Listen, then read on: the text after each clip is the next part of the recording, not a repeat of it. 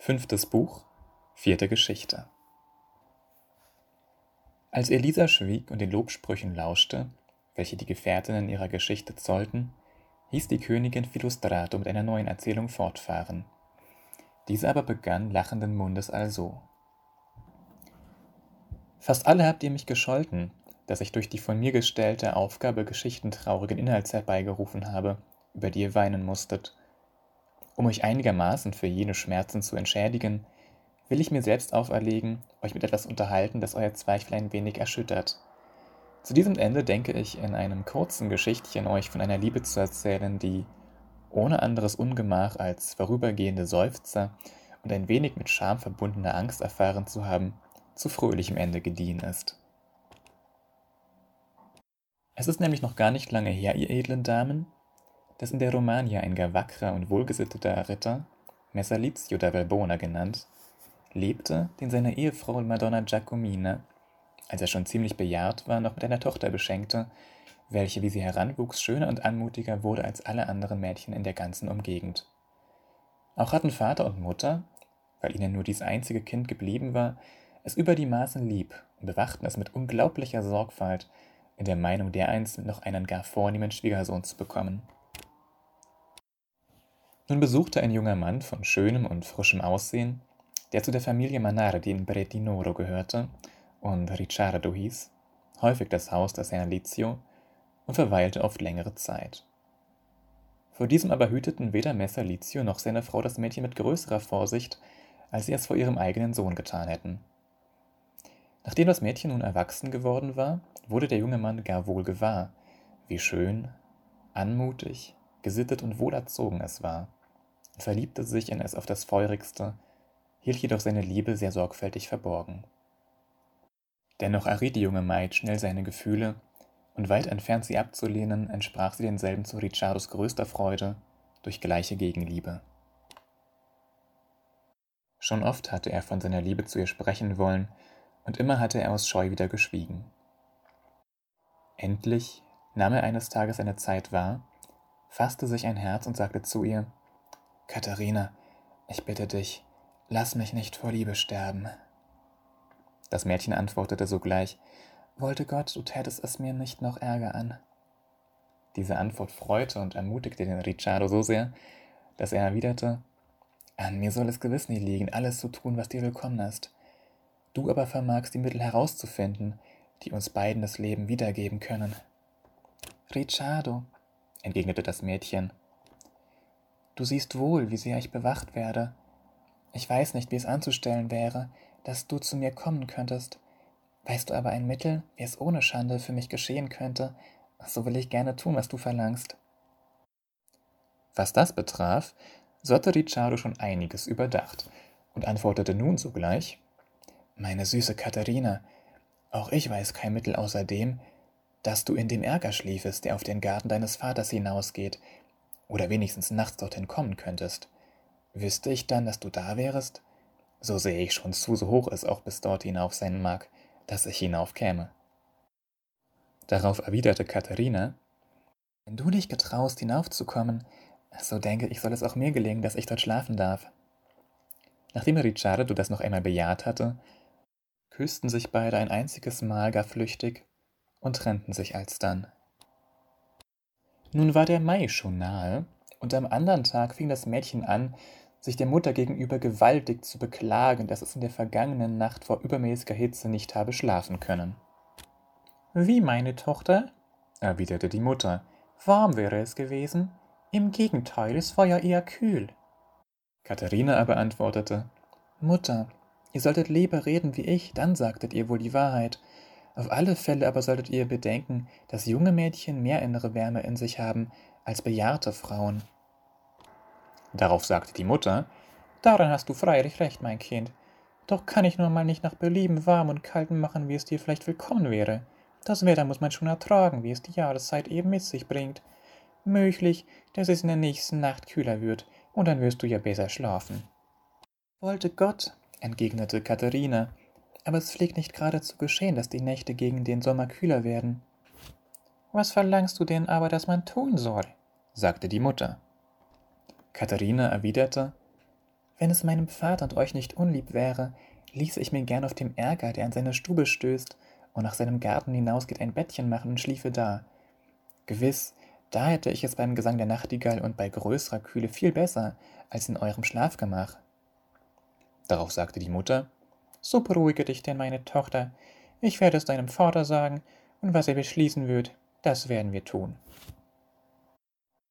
Als indes Messalizio, der vielleicht wegen seines Alters etwas eigensinnig war, diese Dinge vernahm, sagte er, was ist das für eine Nachtigall, bei deren Gesang sie schlafen will? Ich will sie lehren, beim Gesang der Heuschrecken einzuschlafen. In der nächsten Nacht schlief Katharina, weniger vor Hitze als vor Ärger über die abschlägige Antwort ihres Vaters, nicht nur selber nicht, sie ließ auch unter beständigem Klagen über die Wärme ihre Mutter zu keinem Schlafe kommen. Am Morgen nach dieser übel verbrachten Nacht suchte die Mutter Messalizio auf und sagte zu ihm In der Tat, mein Gemahl, Ihr scheint unsere Tochter nicht besonders lieb zu haben. Was kann es euch denn verschlagen, wenn es die Nacht auf dem Erker schläft? Sie hat sich diese ganze Nacht vor Hitze nicht zu lassen gewusst. Und wie könnt ihr euch nur wundern, dass sie Gefallen daran findet, die Nachtigall singen zu hören? Ist sie doch noch ein halbes Kind, und junge Leute ergötzen sich nun mal an den Dingen, die ihnen gleichen. Als Messalizio diese Vorwürfe angehört hatte, sagte er, nun, meinetwegen, so lasst ihr denn ein Bett zurecht machen, das klein genug ist, um auf dem Ärger Platz zu finden. Sorge auch, dass ringsum Folge gespannt sind, und dann mag sie in Gottes Namen dort schlafen und die Nachtigall singen hören, so viel es ihr beliebt. Sobald die Maid die Einwilligung ihres Vaters vernommen hatte, ließ sie sogleich ihr Bett auf dem Erker aufschlagen, um schon die nächste Nacht dort schlafen zu können. Dann lauerte sie so lange, bis sie den Ricciardo zu sehen bekam und ihm das verabredete Zeichen geben konnte, das er auch sogleich verstand. Als Messer Lizio nun am Abend hörte, das Mädchen sei zu Bett gegangen, verschloss er die Tür, die von seinem Zimmer aus auf jenen Erker führte, und legte sich dann gleichfalls schlafen. Ricciardo aber erkletterte, sobald alles im Hause still geworden war, zuerst mit einer Leiter eine Mauer. Dann arbeitete er sich an den Vorsprüngen einer anderen, anstoßenden Mauer mit unsäglicher Mühe und großer Gefahr herunterzustürzen, bis zu dem Erker vor, wo sein Mädchen ihn in aller Stille, aber voll Entzücken empfing. Nach tausend ausgetauschten Küssen legten sich beide nieder und genossen fast die ganze Nacht hindurch alle Lust, die Liebende einander gewähren können, wobei sie denn begreiflicherweise die Nachtigall gar vielmals schlagen ließen. Nun geschah es aber, da ihre Freuden groß, die Nächte aber damals kurz waren und sie den Tag nicht so nahe vermuteten, wie er es wirklich war, dass sie beide, von der warmen Luft sowohl als auch von ihren Liebesspielen erhitzt, völlig unbedeckt einschliefen und dass Katharina, die den rechten Arm unter Ricciardos Hals gelegt hatte, mit der linken Hand das Ding festhielt, das ihr Mädchen euch, zumal vor Männern, zu nennen scheut. Während sie noch sofort schliefen, überfiel sie der Tag, ohne sie zu wecken. Inzwischen war Messalizio aufgestanden, und da ihm eben einfiel, dass seine Tochter auf dem Erker schlief, sagte er zu sich selbst, Sehen wir doch einmal nach, ob die Nachtigall diese Nacht Katharina einen besseren Schlaf geschenkt hat. Damit ging er leise auf den Erker hinaus, hob den Vorhang hoch, der um das Bett gespannt war, und erblickte sie nackt und bloß und so mit Ricciardo vereint, wie es vorhin beschrieben worden ist, schlafen. Sobald Messalizio vollkommen sicher war, dass es Ricciardo sei, schlich er sich wieder fort, ging in das Schlafgemach seiner Frau und weckte sie mit den folgenden Worten. Hurtig, Frau, steh auf und komm geschwind, um anzuschauen, wie deine Tochter von der Nachtigall so viel Wohlgefallen gefunden hat, dass sie diese gefangen hat und noch in den Händen hält. Wie wäre denn das zugegangen? sagte die Frau. Komm nur schnell, erwiderte Messalizio, und du wirst schon selbst sehen. Madonna Giacomine zog sich in aller Eile an und folgte dann stillschweigend ihrem Gemahl zum Bette ihrer Tochter, wo sie dann allerdings, als dieser die Vorhänge auseinanderschlug, deutlich sah, wie Katharina die Nachtigall, die sie so gern singen hörte, gefangen hatte und noch festhielt. Hoch erzürnt, dass Ricciardo sie so hintergangen hatte, wollte Madonna Giacomina schon Lärm schlagen und den jungen Mann schelten.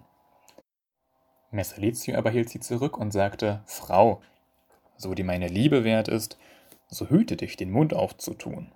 Denn wahrlich, da sie ihn nun einmal gefangen hat, so soll sie ihn auch haben. Ricciardo ist von gutem Hause und dabei ein wohlhabender junger Mann. Die Verwandtschaft mit ihm kann uns nur Ehre bringen. Und will er im Guten von meinem Hause entlassen werden, so muss er sich zuvor mit ihr versprechen, damit er dann die Nachtigall in seinen eigenen Bauer gesteckt hat und nicht in einen fremden. Madonna Giacomina beruhigte sich, als sie ihren Mann über das Geschehene so wenig erzürnt sah, und war am Ende ganz zufrieden, dass ihre Tochter eine glückliche Nacht gehabt, gut geschlafen und obendrein die Nachtigall gefangen habe. Auch dauerte es nach diesem Gespräch nicht mehr lange, so erwachte Ricciardo. Als er sah, dass der helle Tag schon angebrochen war, hielt er sich für verloren, weckte Katharina und sagte, Was soll nun aus uns werden, mein Herz? Der Tag ist schon gekommen und ich bin noch hier? Bei diesen Worten trat Messalizio hinzu, hob den Vorhang auf und sagte, Wir werden es schon machen.